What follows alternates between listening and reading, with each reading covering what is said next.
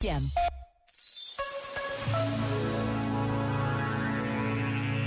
Escreveu o sábio Henri David Thoreau.